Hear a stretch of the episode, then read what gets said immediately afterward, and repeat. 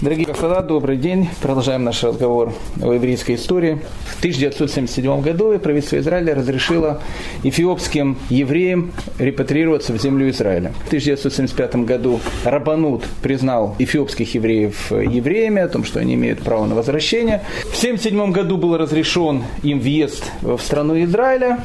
И до 1984 года в Израиль приехало около 8 тысяч эфиопских евреев. В 1983 году, когда в Эфиопии социалистический режим начал трещать полностью по швам, произошла серьезная гражданская война. Эта гражданская война плюс-минус у них была в, в таком полуспящем положении на протяжении почти что 30 лет. Эритрея часть Эфиопии, она боролась за свою независимость. И вот, э, когда в 1983 году разразилась эта серьезная война, она сопровождалась очень сильным голодом. И огромное количество эфиопов, и в частности фалашей, эфиопских евреев, о которых, может быть, когда-то мы тоже обязательно поговорим, они начинали идти в сторону Судана, э, в сторону Эритреи. Почему? Потому что в этих областях было еще что кушать, и это было единственное место, куда можно было спасаться от гражданской войны. Очень много фалашей, они туда идут, они приходят через э, горы, через пустыни. Умирает в этом переходе около 4 тысяч эфиопских евреев. Наконец они приходят на э, границу между Суданом и Эритреей, и тут эфиопская армия делает операцию, которая называется называется «Красная звезда», они это делают в 1983 году. Они считают о том, что фалаши они против режима, официального режима Эфиопии, начинается преследование фалашей, и тогда государство Израиль решает сделать операцию по спасению эфиопских евреев, первую операцию, которая называлась операция Маше. Во время этой операции принимали участие и, и Масад, и ВМС Израиля. На протяжении нескольких недель, это была совершенно такая чудесная операция, было спасено около 15 тысяч человек. Так вот, когда евреев спасали из вот этой области, которая сейчас называется Эритрея. Они там встретили фалашей, довольно таких интересных, которые говорили не на амхарском языке, как в основном все говорят эфиопские евреи, а говорили на языке, который называется язык тигри. Внешне евреи, которые жили в Эритрее, они немножко отличались от отставленного населения, которое находится в Эфиопии. Это первый эпизод. Какое имеет отношение к нашей истории, узнаем, я думаю, в конце урока. Второй эпизод в 2004 году группа йеменских шиитов подняли восстание против э, местной власти. Восстание это продолжается до сегодняшнего дня. Группа йеменских шиитов, чтобы было понятно, это террористы, которых поддерживают Иран, Хизбалла, Сирия. Какое имеет отношение йеменские шииты, э, которые сейчас начали делать балаган к Эфиопии? Какое имеет отношение эфиопы, э, которых в 1984 году во время операции Маше перевезли привезли в Израиль. Мы, надеюсь, это поймем э, в конце нашего урока, потому что все, как вы знаете, в истории взаимосвязано. А для того, чтобы понять, какая между всем этим связь, мы поговорим немножко о географии. Между персидской э, Вавилонией и византийской Сиро-Палестиной клином врезается северная полоса Аравийского полуострова. Аравийский полуостров – большая территория, в которой сейчас находится около восьми государств. Это Йемен, Катар, Кувейт, Объединенные Арабские Эмираты, Оман, Саудовская Аравия, Иордания и Бахрейн. По большому счету, если бы не было вот там вот в пустыне Негев э, Иордания, граница с Израилем, то можно было бы сказать, что Аравийский полуостров, он по большому счету практически граничит с землей Израиля. Вот. Аравийский полуостров – одно из самых таких загадочных и одно из самых необыкновенных мест на земле. Климат там считается одним из самых жарких, пустыни. В пустыне бывает, доходит до минус 55 градусов летом. Место, с одной стороны, не очень пригодное для жизни, с другой стороны, место, которое сыграло и играет по сегодняшний день огромную-огромную роль в мировой истории. Аравия, она сразу скажем, с древности была неоднородной территорией. Там были разные вещи. Север Саудовской Аравии – это то, что у нас на латыни э, называется «хавайся, кто может». Почему? Потому что на севере Саудовской Аравии были в основном бедуинские племена. Бедуины существуют до сегодняшний день. Мы с товарищами познакомимся и сегодня. Э, это бедуины. Э, центр Саудовской Аравии, который называется Хаджаз. Там находились такие города известные, как Мека и Медина. Там было тоже преобладало бедуинское население, не было своего государства, э, были различные кланы, различные роды, но существовали и города. В центре Саудовской Аравии был центральный город всех арабов, которые там жили, город Мека, э, священный город для всех арабов еще до принятия ислама. Мы тоже об этом городе обязательно поговорим. Самый юг Саудовской Аравии юг и на иврите так называется Йемен, и, э, и по-арабски он так называется Йемен. Йемен обозначает юг. Самый юг Саудовской Аравии, там, где находится современный Йемен, существовало государство, которое называлось Химьяр, государство развитое, государство оседлое, которое было тоже населено арабами о котором мы сегодня тоже э, с вами поговорим. Хочу сказать, что на территории Древнего Йемена который э, в тот момент, о котором мы сегодня будем смотреть, приблизительно 5-6 века до новой эры, назывался Химьяром, когда-то имел другое название. Это место называлось Шва, то, что по-русски переводится как Сава. Откуда мы знаем это государство? Мы ее знаем из легендарной царицы, которая оттуда приехала, царица Савская или царица Шва, которая приехала к царю Шламо для того, чтобы посмотреть на все те чуде, чудеса, которые он делал в Иерусалиме и увидеть и испытать его мудрость. Так вот, в древности там было э, царство Шва, царство Сава, к пятому-шестому веку там находится э, государство, которое называется Химьяр. Итак, Аравийский полуостров, как мы видим, вещь совершенно неоднородная. Север – бедуины, центр Хаджаз – бедуины, но есть несколько оседлых, э, несколько таких городов, юг довольно серьезная цивилизация, государство Химьяр, о котором мы э, с вами познакомимся. Еще, еще э, маленькая вещь, связанная с географией. Дело в том, что э, Йемен и Африку их разделяет пролив, который называется Баб-аль-Мандебийский пролив, который переводится как «ворота слез».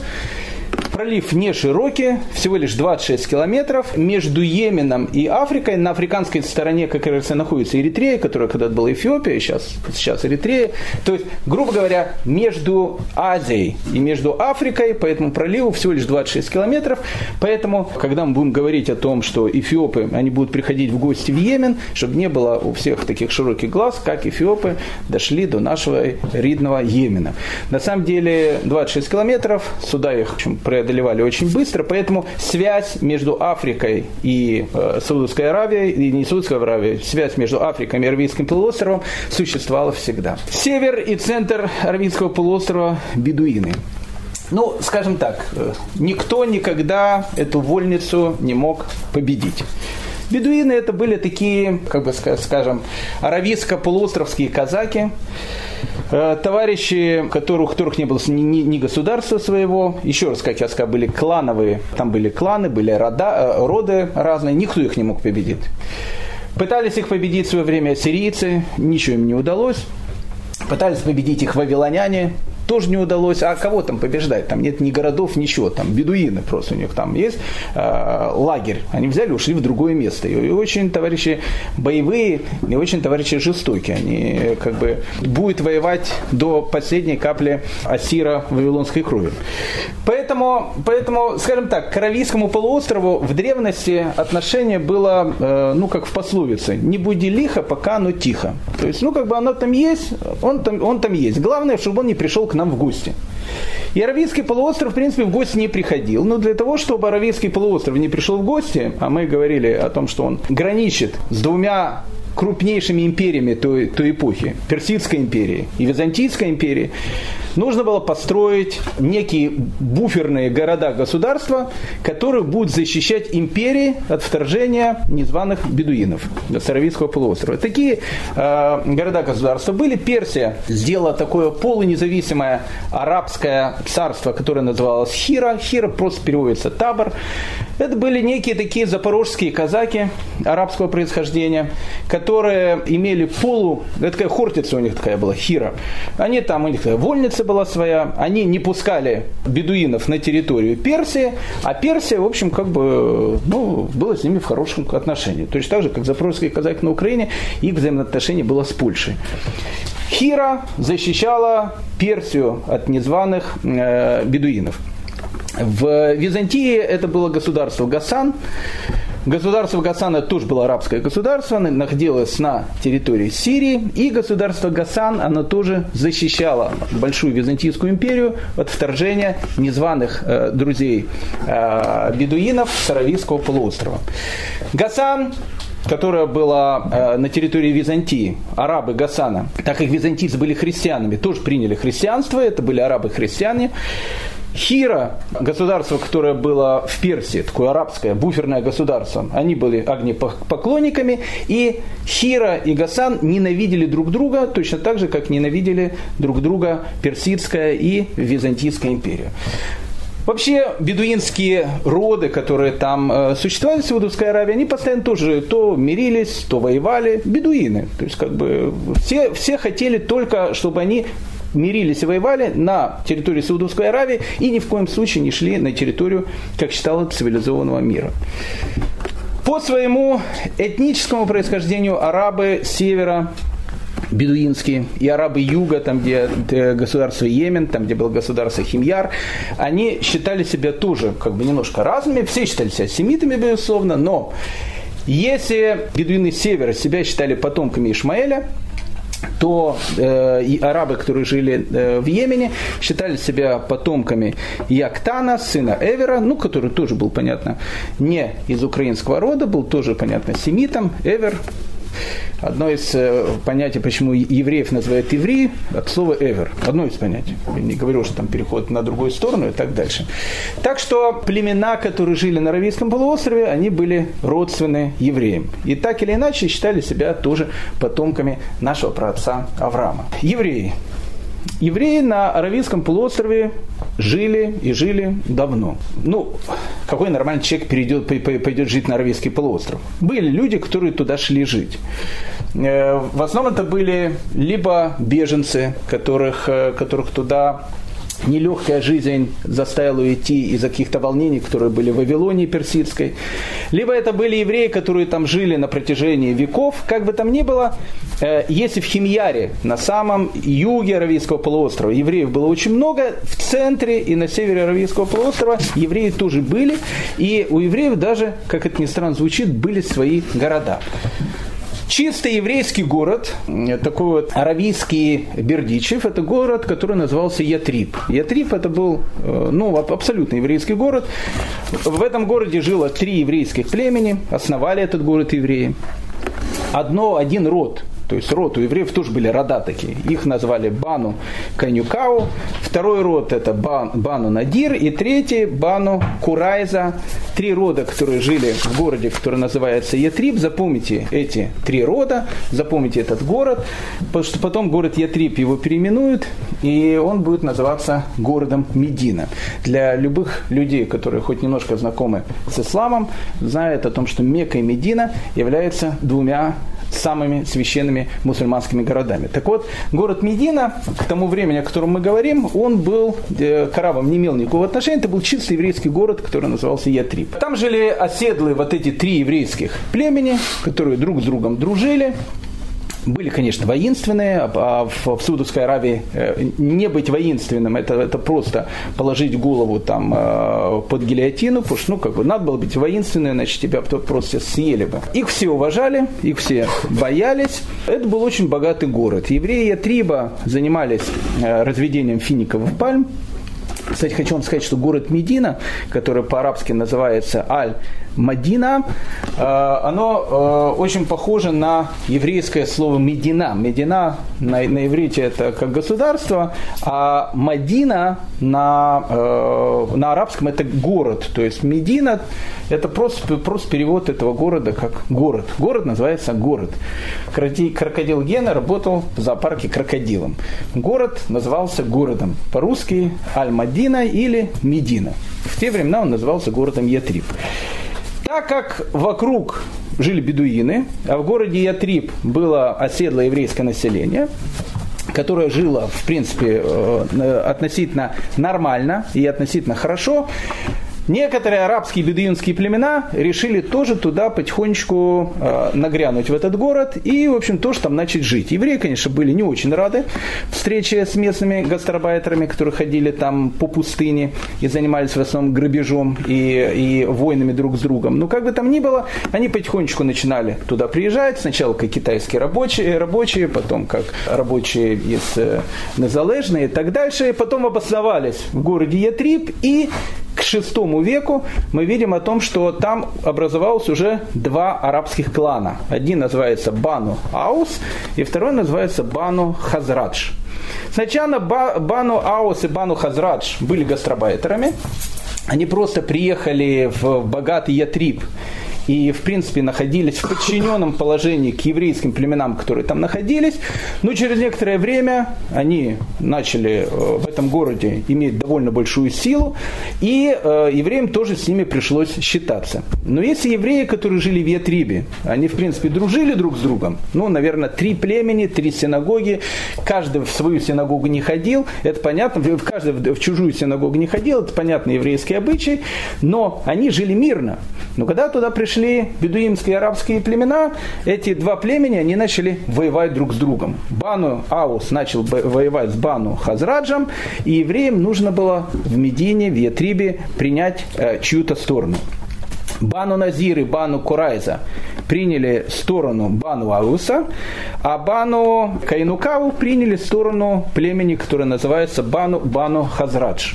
Я не случайно говорю все эти имена для непонятного для русскоязычного э, слуха э, наименованиями, потому что когда мы будем говорить о э, личности пророка Мухаммеда, и город Медина, и война, которая идет между арабскими племенами, и евреи, которые поддерживают эти арабские племена, она сыграет еще свою очень и очень э, большую роль. Так вот, евреи, которые живут на севере и в центре Аравийского полуострова, они были тоже казацкого э, такого типажа. Ну, как бы с волками жить, как говорится, по волчьи выть. С одной стороны, евреи были евреями. Они соблюдали шаббат, они соблюдали кашрут, они учили Тору, они обращались э, к еврейским мудрецам Вавилонии, земле Израиля, они были евреями, но, но они были боевыми евреями. Почему? Потому что, ну, как бы иначе выжить было там просто невозможно. Для того, чтобы понять, кто такой типичный еврей Аравийского полуострова, чтобы было более понятно, о ком, о ком идет речь, мы посмотрим, познакомимся с таким человеком, которого звали Самуал Ибн Адия, еврей, воин и поэт. Были и такие евреи, и воины, и поэты. Саму, Самуал Ибн Адия, человек очень известный, не только, не только у евреев, но и, и, и у арабов. А, почему? Потому что до сих пор в арабском языке, если человек хочет сказать, что какой-то человек очень верный и надежный, он говорит, что он более надежный, он даже более надежный, чем сам Самуал. Самуал по-русски а, Самуил, на иврите Шмуэль, Шмуэль ибн Аде, воин и поэт. Как положено аравийскому еврею, воину и поэту, он жил в замке, который назывался Алаблака. Алаблака э, переводится как пестрый цвет. Алаблака находилась э, близ Таймы, 8 километров от Медины, от Ятриба. И э, вот этот замок на горе был. Э, Алаблака, она занимала э, довольно такую стратегическую точку. И она была очень важна. И еще одна важная вещь э, для нашего дальнейшего повествования, потому что когда мы будем говорить о пророке Мухаммеде, чтобы было понятно, что вся эта история, она на чем-то будет зиждется. Тогда будет более понятно, что будет происходить в дальнейшем. Э, Аравийский полуостров, через весь Аравийский полуостров проходила так, так, называемая благовонный путь. Это очень важная вещь.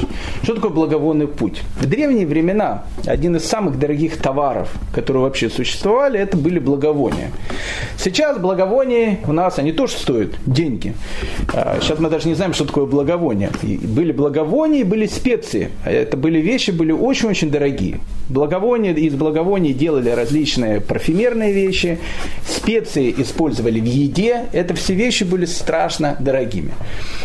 Так как Йемен через э, пролив был соединен с Африкой. Э, в принципе, это был путь, который шел из Индии также.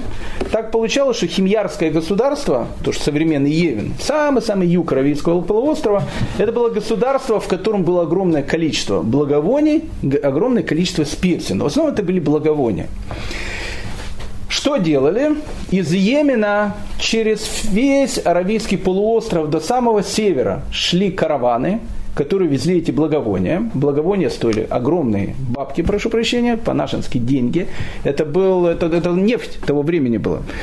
А сейчас у арабов есть нефть, тогда у арабов были благовония. Разные немножко вещи. Нефть плохо пахнет, благовония хорошо пахнет, но это были деньги. У них были деньги, у них были всегда. Так вот, э, они, значит, везли благовония с самого юга до самого-самого севера. В Химьяре э, организовывались эти караваны, эти караваны проходили через э, центр Аравийского полуострова, всегда заходили в Медину, в Мекку. Мека – священный город для всех арабов, там, где находился священный камень, который назывался Кааба. Мека была священным арабским городом до прихода еще Мухаммеда, и мы обязательно э, посетим этот город, обязательно посетим Каабу, обязательно поговорим, что там находилось. Потом эти караваны с благовониями и, соответственно, с э, охранниками, которых их охраняли, шли шли до самого севера Аравийского полуострова. Север Аравийского полуострова – это граница земли Израиля. Шли по Нашинской пустыне Негев, доходили до ненашинского города Газа.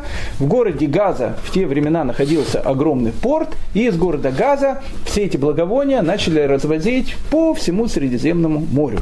Поэтому благовонный путь, который шел через всю Саудовскую Аравию, это был важный финансовый поток, который очень-очень-очень охраняли.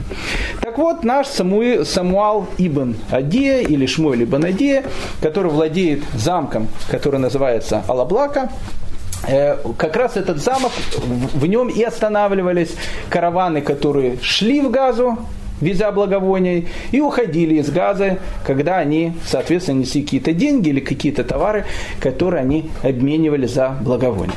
У нашего Самуала Ибн Адия был известный дедушка, которого который, кстати, построил этот э, город а, Алаблака, и вообще он был из, из очень известного такого рода. Говорят о том, что мама его, она была из потомков Геры, царского рода э, Гасанидов. Гасан, это был, если вы помните, было государство, которое было на границе между Римской империей и Аравийским полуостровом, которое как бы защищало Римскую империю от вторжения бедуинов. Папа его был из рода Аарона, то есть был коином, но вот это то, что о нем мы знаем.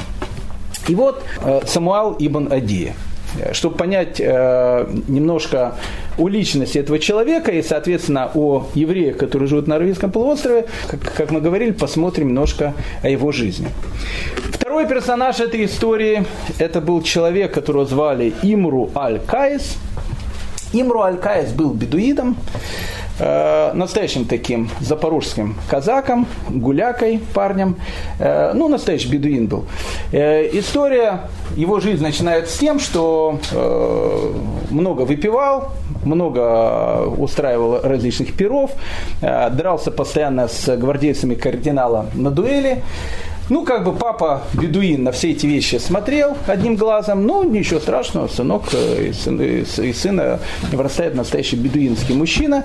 Но все закончилось тем, что Имру Аль-Каец решил э, однажды во время гулянок значит, заигрывать с одной из жен своего папы, а это уже не по понятиям, и поэтому папа э, Имру Аль-Каеса, бедуина, решил, в общем, ему дать по морде. Имру Аль-Каец для того, чтобы с папой не ссориться, потому что э, по казахской э, традиции я тебя породил, я тебя и прибью, решил, значит, от папы уйти. Он ушел, занимался, с, э, он был тоже поэт, поэт и воин, у них было много бедуинов, было много поэт и воинов, как у самураев. Он тоже ходил по пустыне, которая была в Саудовской Аравии. У него были различные какие-то шайки. Все, э, ну и у отца тоже были какие-то шайки, он тоже ходил по, э, соответственно, по пустыне. Однажды его отца убил один из бедуинских родов, который называется Бани Асад. Ну, Асад для русского слова сейчас звучит нормально. Бану Асад. Бану Асад убивает э, отца Имру Аль-Каиса. Имру Аль-Каис сказал, что это не по понятиям. И если Бану Асад убила, значит, папу, то, в общем, Имру Аль-Каис должен убить э, Бану Асада. Ну, это, ну, как бы, это понятная вещь. Кровная месть. Кровная месть. Э, он решает, что, что делать, как убить, приходит к другому бедуинскому племени, которое называется Бану Фазар, и спрашивает у Бану Фазар о том, знают ли они каких-то людей, которые живут по понятиям, которых, на которых он может положиться в тот момент, когда он будет мочить племя, которое называется Бани Асад. И глава племени Бану Фазар сказал, конечно, знаем такого человека, все знают, известного еврея, которого зовут Самал Ибн Адия, у него есть свой замок, замок Алаблака, на горе, на него ты можешь полностью положиться. Почему? Он еврей, очень порядочный, в общем, ты в своей борьбе можешь полностью на него положиться. И вот спрашивает Имру Аль-Каис, а как же перейти, э, пойти к Самуалу ибн Адии? Он сказал, что есть проводник, которого зовут Рабия ибн Даба, тоже поэт, тоже разбойник, тоже бедуин. Они все были поэтами, разбойниками. И вот, значит, э, Рабия им Дабу, Имру Аль-Каец, они идут э, к замку Алаблака для того, чтобы встретить Самуала ибн Адии. Ну, идут не просто.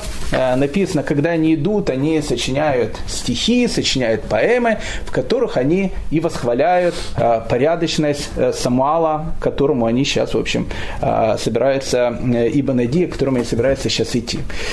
И вот, когда Имру Аль-Каец пришел в Алаблаку, встречает он Самуала, который его там э, встречает э, с распростертыми руками, мизуза на дверях, там кидушный стакан на столе, раскрытая тойра, э, сидит учится, пейсы, штраймел, ну, все как положено.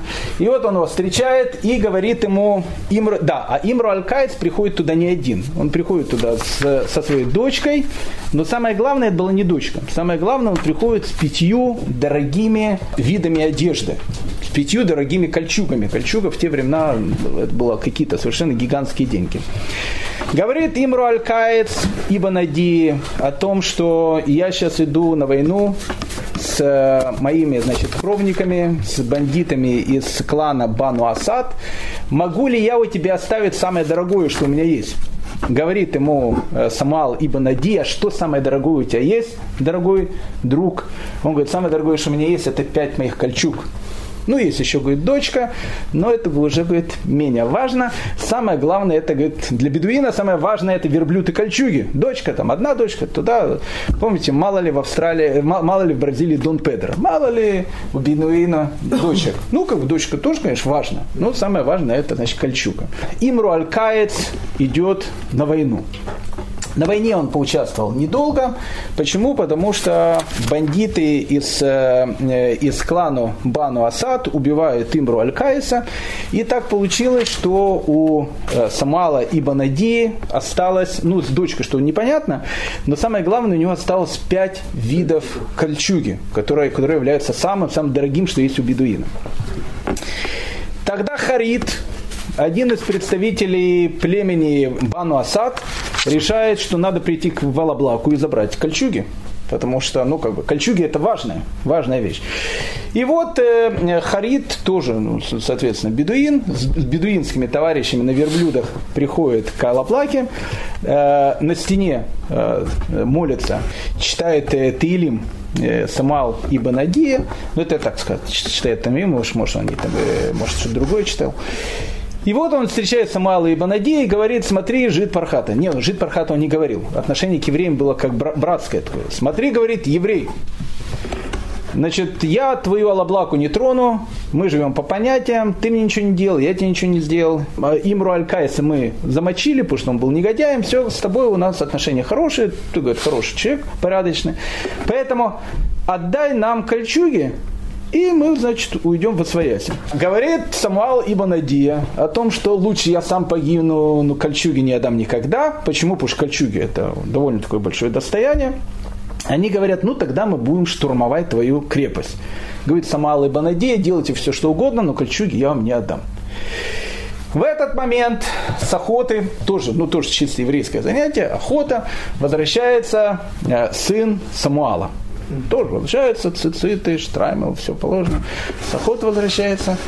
И его тут же, значит, хватает Бану Асад, его хватает, потому что, в общем, как бы они штурмуют крепость. Схватили его сына и кричат Саму, Саму, Самуалу и Банадия, смотри, твой сын тут, либо мы твоего сына убиваем, либо ты отдаешь нам кольчуги. И тут Самал Ибн Адия говорит такую вещь, которую, в принципе, мог сказать только еврей, который живет на Аравийском полуострове. Он говорит такую вещь. Сыновья у меня еще есть, но честь только одна. Только одна. Поэтому можете со моим сыном делать все, что угодно, но кольчуги я не отдам. И сына Самуала Ибн Адия убивают, а кольчуги у него остаются. Через некоторое время Самал Ибн Адия находит родственников Имру Аль-Кайса, бедуинов, и возвращает им эти пять драгоценных кольчуг.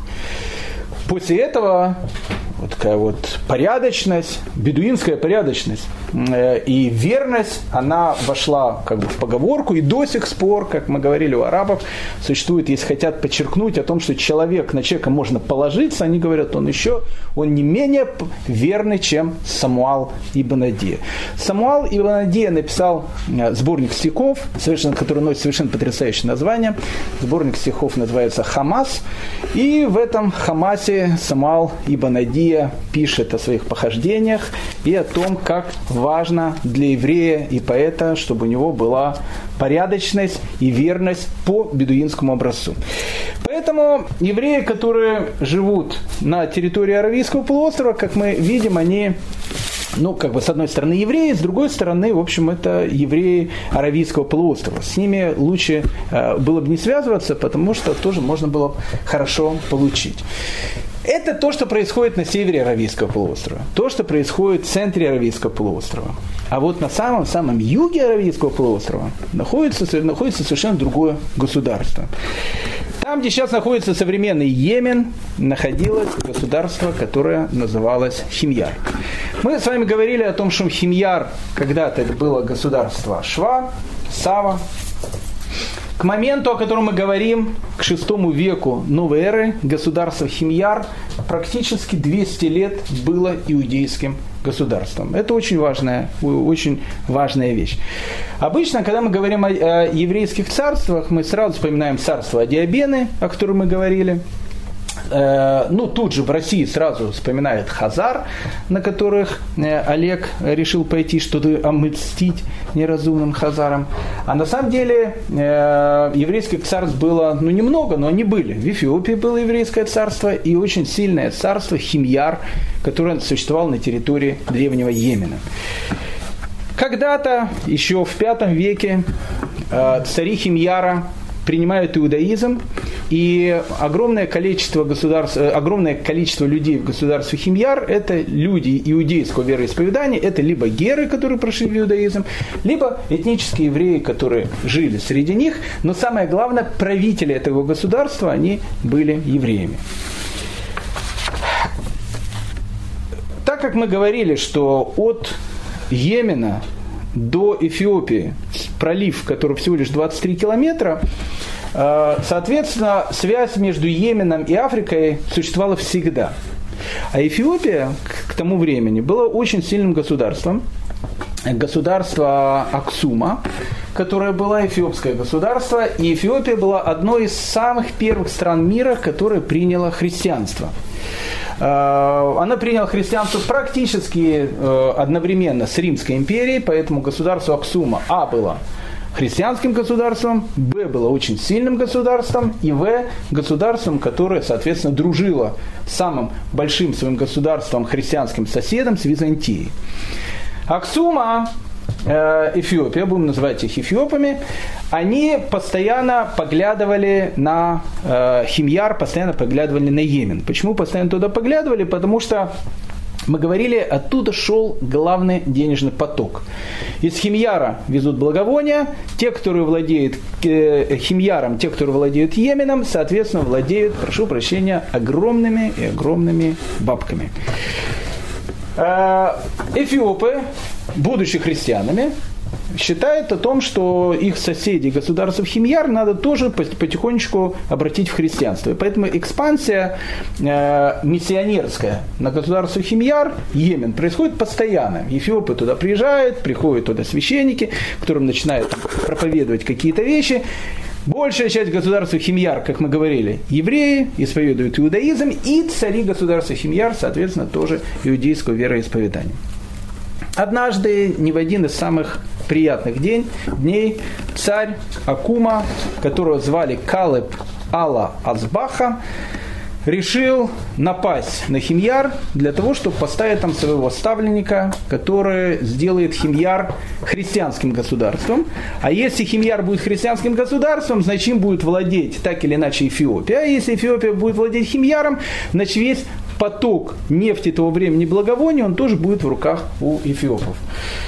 Э, Аксума э, нападает на, э, на Йемен, и ставит своего ставленника, которого зовут Зу Шанатира, и Зу Шанатира становится как бы царем Химьяра, царем христианина.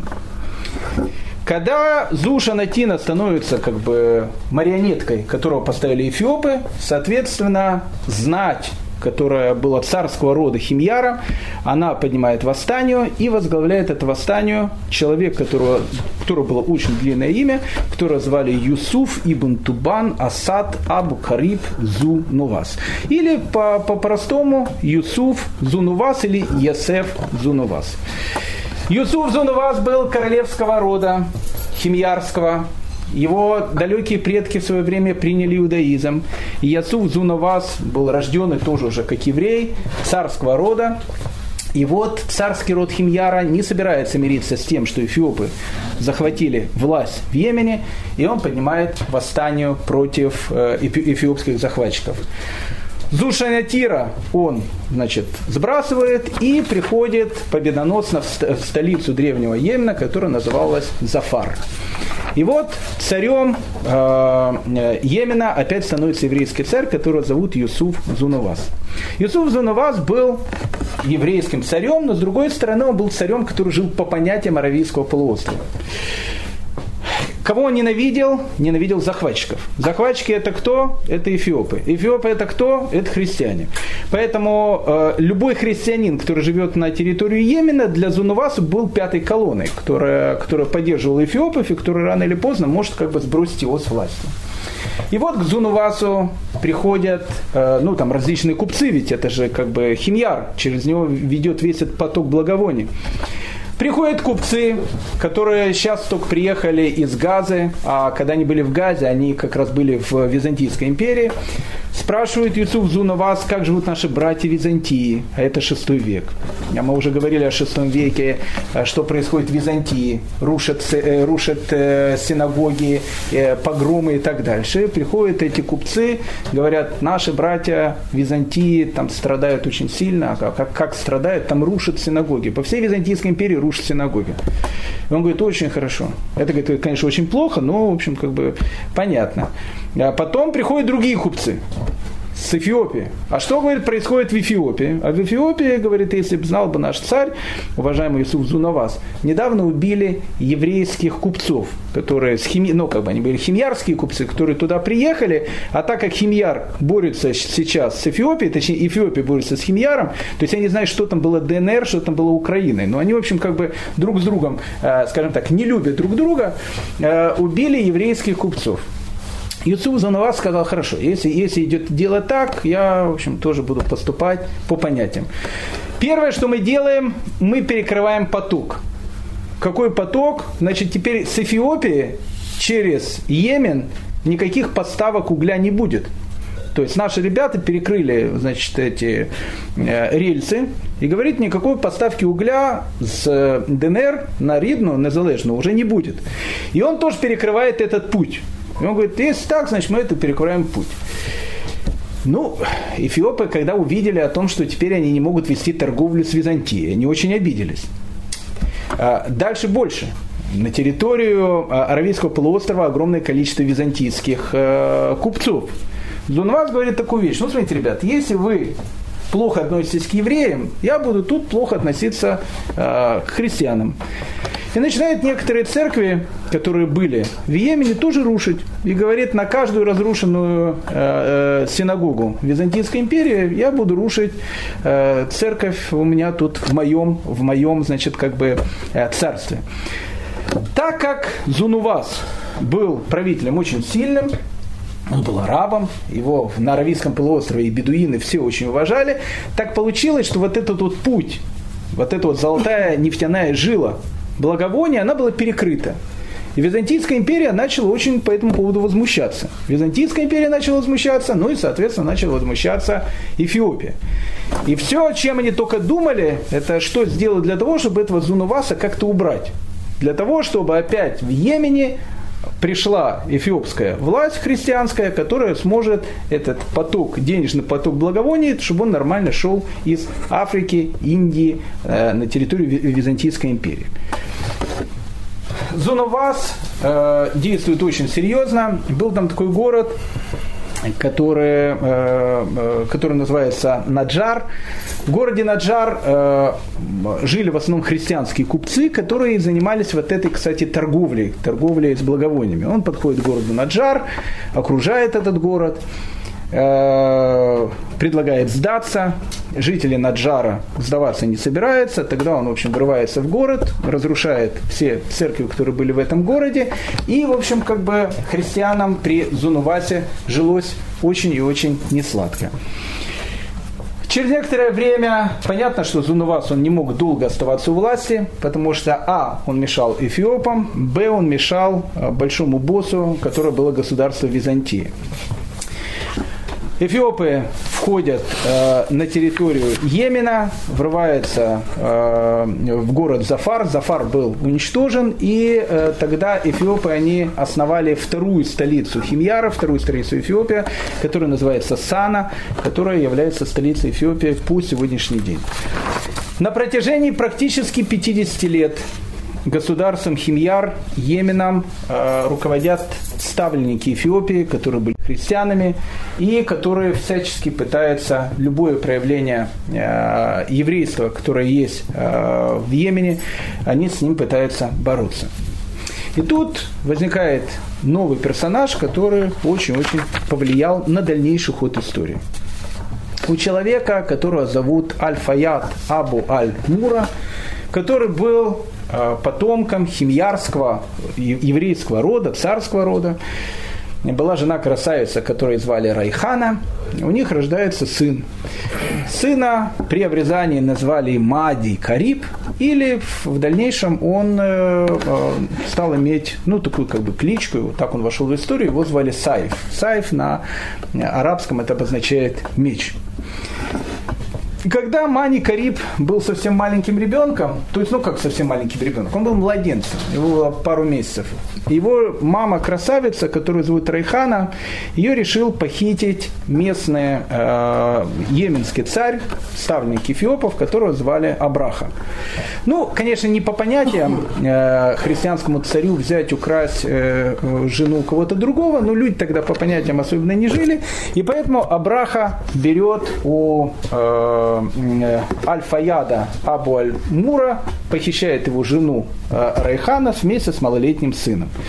Исаев, подобно Маше, всю жизнь считал о том, что, ну, как бы, Абраха является его папой, потому что всегда, всю жизнь он, э, ну, как бы, он вырос в королевском дворце и считал, что именно он является его отцом.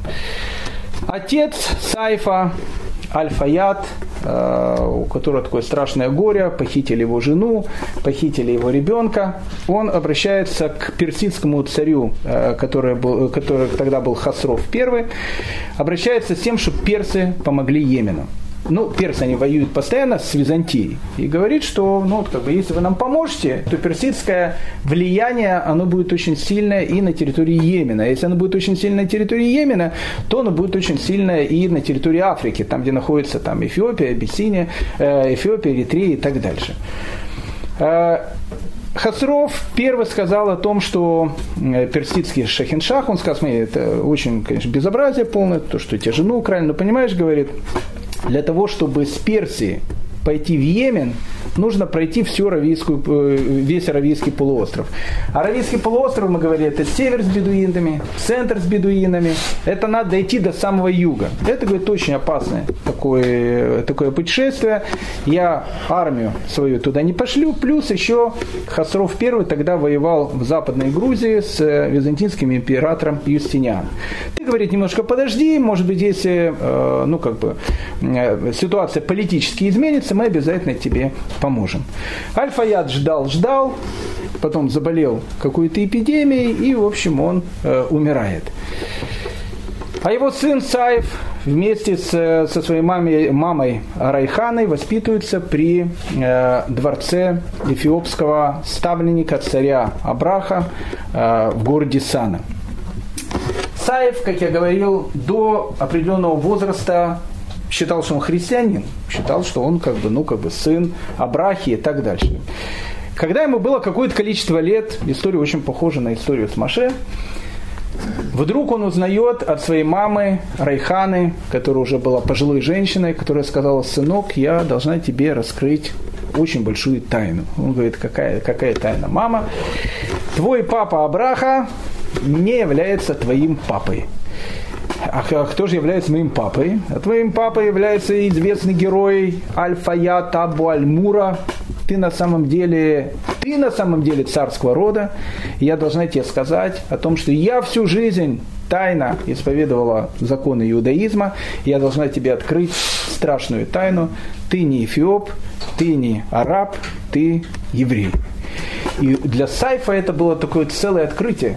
Вдруг он узнает о том, что он еврей. Вдруг он, ну, он узнает о том, что его братья евреи, их притесняют уже на протяжении многих лет э, в Химьяре, их притесняют вот эти эфиопские династии. Он начинает э, наводить знакомства среди еврейских кланов, которые там живут. И, и все больше и больше он начинает ощущать о том, что как бы царский род должен принадлежать ему, как законному, как законному э, отпрыску химьярского царского рода. И вот когда Абраха умирает, э, Сайф, который уже полностью осознал себя евреем, решает о том, что нужно действовать. А как действовать? У него нету ни армии, ничего, и тогда Сайф решил сделать то, что сделал когда-то его папа. Он едет в Персию и встречается опять с Хасровым Первым. Встречается с Хасровым первым, рассказывает всю историю. Хасров первый прошел уже много лет. Хасров первый говорит, я знаю всю эту историю, когда твой папа приходил, то же самое просил, но я тебе, к сожалению, должен дать тот же самый ответ. Ты понимаешь, говорит, я готов тебе помочь. Но через весь Аравийский полуостров идти с войсками, это будет очень-очень тяжело. Все это может очень печально закончиться. Поэтому дай мне пару дней подумать. Э, я как бы, ну, как бы я хочу тебе помочь, но не знаю как. Хасров первый вызывает своего приближенного мага. Мы знаем о том, что маги – это священники, священники заратрийского культа. А, э, приглашает его и рассказывает всю, всю историю. Вот пришел некий человек, его зовут Саев, он просит нашей помощи для того, чтобы вернуть в Химьяре ему царство. Маг говорит э, Хасрову первому э, совершенно гениальную такую вещь. Он говорит, слушай, ты абсолютно прав. Абсолютно прав. Просто так пускать туда войска, это самоубийство. Но ты можешь сделать другую вещь. В наших тюрьмах сейчас находится 800 заключенных, которых, в принципе, по нашему персидскому закону должны казнить. Это такие 800 заключенных головорезов. Такая банда. Ты можешь дать шанс какой шанс? Ты можешь сказать, что если эти 800 головорезов сейчас пойдут с этим сайфом, и им удастся вернуть ему власть, то они не только сохранят себе жизнь, но они еще могут заработать большие деньги. Поэтому тех заключенных, которых ты собирался сейчас казнить, давай их возьмем и, в общем, отправим Сайфом для того, чтобы они помогли ему вернуть свой э, трон. Ну, в свое время англичане сделали также э, заключенными, они их решили послать подальше от берегов Туман э, э, э, Альбиона, как вы знаете, их послали в Австралию, и, в общем, как бы они там э, и сделали такое довольно хорошее государство. Э, Саев, э, ну, как бы видит, что ему дают группу бандитов, 800 человек, Хасров первый говорит, да ты не думай, это ребят хорошие, это головорезы, они, в общем, там, э, все, что нужно, они все сделают.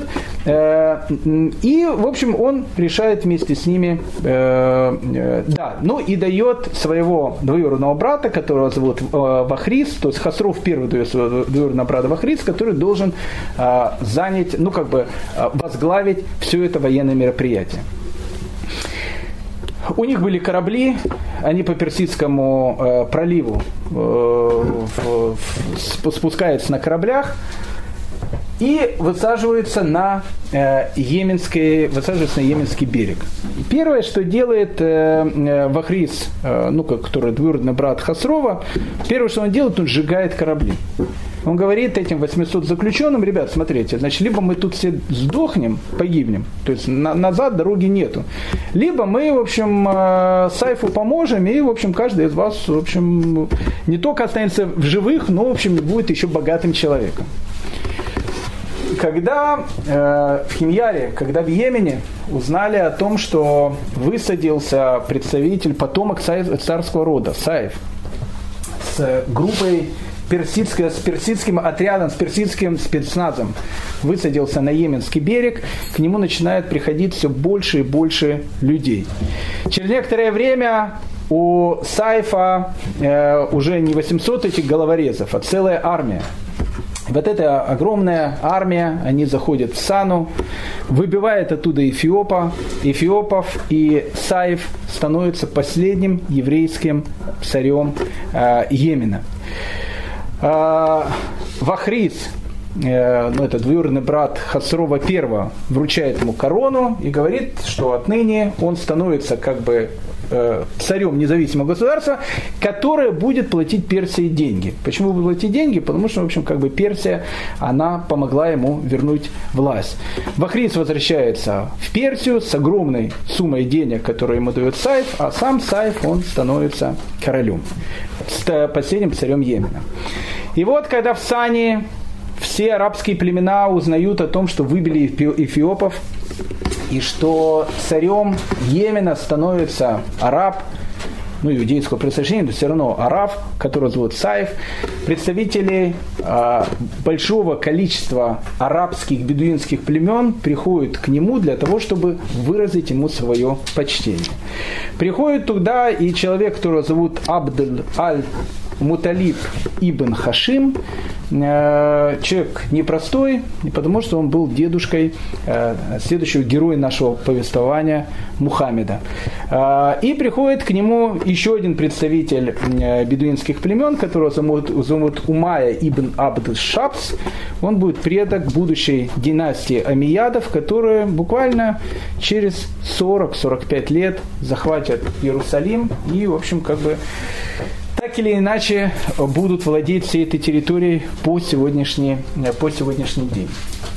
Саев, который становится королем Йемена, понимает о том, что э, их соседи эфиопы рано или поздно опять могут напасть на Йемен, и он переплывает пролив для того, чтобы напасть на Эфиопию и для того, чтобы на эфиопской территории, на территории Эритреи взять, захватить некий плацдарм, на котором будет находиться йеменский корпус для того, чтобы эфиопы отныне больше никогда не смогли напасть на, э, не, смогли напасть на Йемен.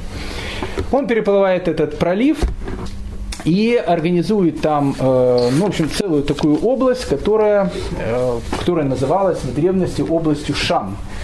Там он поселил своих воинов, воины, которые были, многие из которых были евреями, Эти воины потом смешались э, с местным населением, а сам Саев, он через некоторое время э, погибает, погибает в Йемене, его, в общем, там предательски убивают.